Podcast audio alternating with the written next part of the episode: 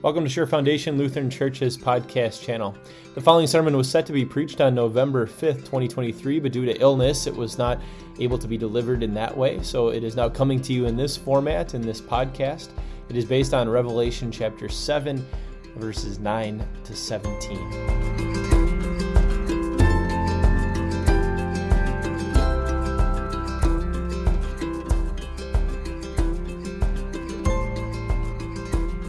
Live in the present.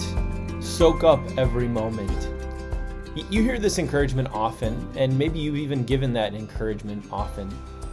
And many times that encouragement is a good encouragement. You, you often hear it when somebody is encouraging someone else to get off of their phone, to stop being distracted, and to be present, to focus on what they're doing in that moment with the people that they are with, to be present, right? Yet, if you really think about it, that encouragement has another side to it too, which can sometimes create a burden. Because as much as you want to live in the present, to be present, the present is always running away from you. Let me give you a few examples. Adults, many times, well meaning adults, will encourage high school or college students to really enjoy those years because there's such a unique time that goes so fast. Students, you may feel the burden of this as each year goes by and you get closer and closer to graduation. Those years aren't always the easiest, but during those times you may you may feel the burden of thinking, are you really having all the experiences you want to have? Are you really soaking up each moment? Young parents, you may feel the same way. As you try to survive each day, you carry the added burden of knowing that your children will not always be that small. You know that these are precious years, and you're trying to take it all in.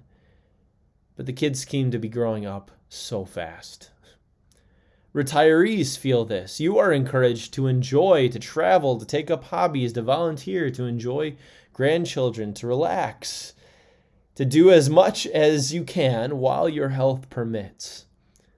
You may wonder Am I really doing all I wanted to do? Am I making the most of this time? Just in general, you may feel this burden with your loved ones.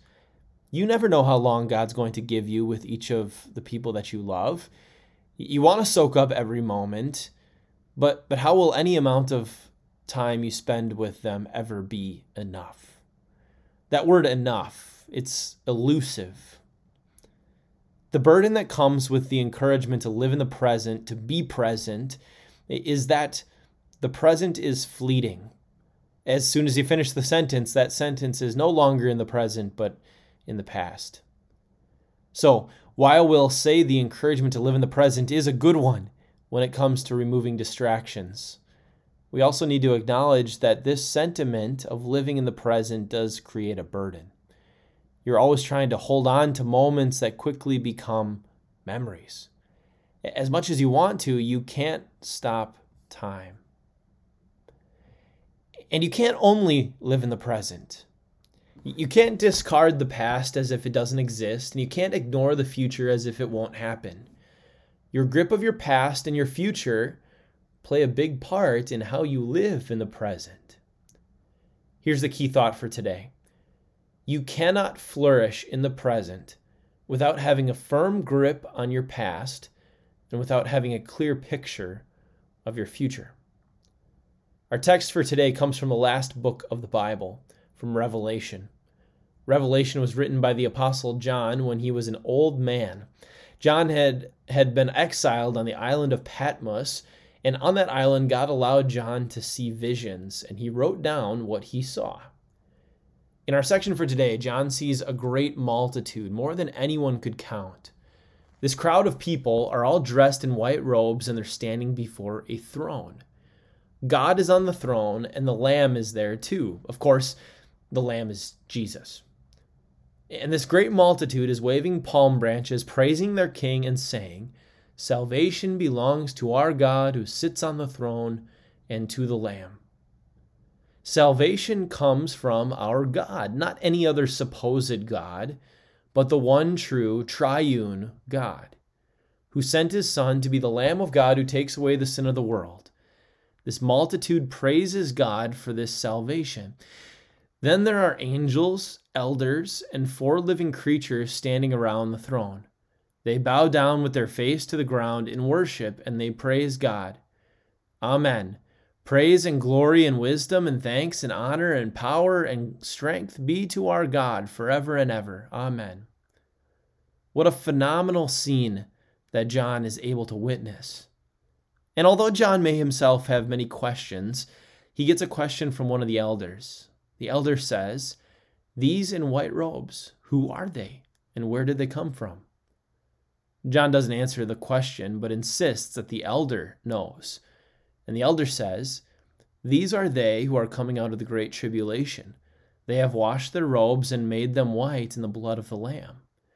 The great tribulation is nothing more than our earthly lives. Those who live in the sin corrupted world filled with sorrow, suffering, and evil, but who believe in Jesus as their Savior, will one day be taken out of this world, this great tribulation, to join the multitude saying, Salvation belongs to our God. The section includes not just the future, but also the past. The Lamb of God, who came to take away the sin of the world, already came. He already lived a perfect life on our behalf, standing firm in the face of temptations. He already suffered and bled on the cross for our sins. He already was buried, and he already rose from the dead. These past events happened. No one can go back and change that history, which means no one can take away its impact from you. The Lamb of God did this for you, so that your robes, which were previously covered with the blemishes of sin, have been washed in the blood of the Lamb. The Apostle John said in one of his letters, The blood of Jesus, his Son, purifies us from all sin.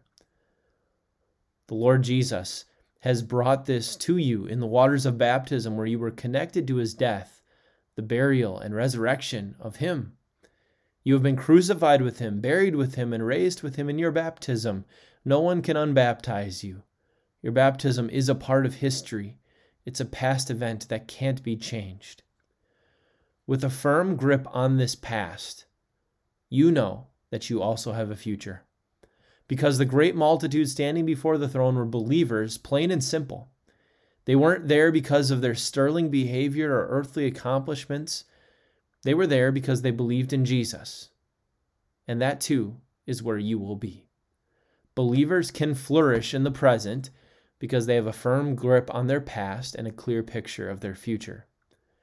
Here's what flourishing means it means you're able to live life free from guilt because you've been forgiven by Jesus and given the pledge of a clean conscience towards God.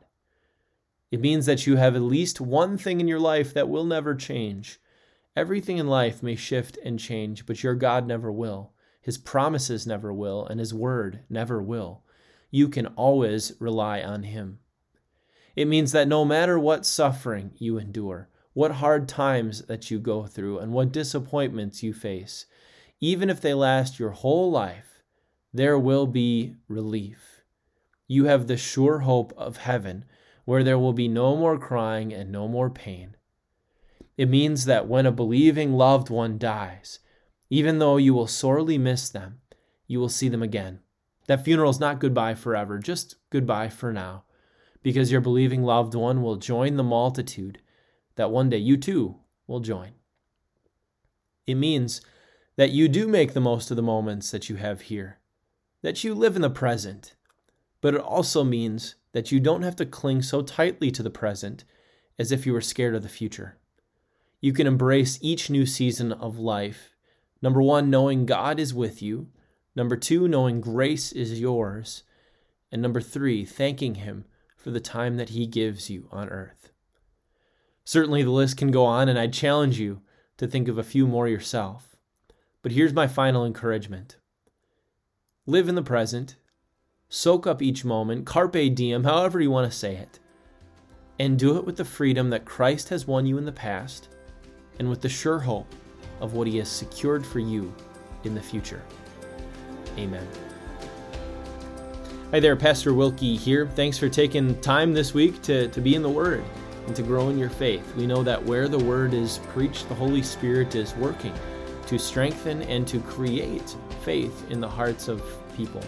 Uh, because we know that's the case, uh, and if you enjoy these sermon podcasts, we'd, we'd, really love it if you'd share these with your friends. Uh, this is a, an easy way to evangelize and to get the word into people's ears. And, and as a way of also doing that, could you hit like or subscribe wherever you are listening to this podcast? This is just a way that we are able to be seen by more people so that more people may hear this gospel message. We hope you'll join us next week as we, we dive into God's Word yet again. God bless.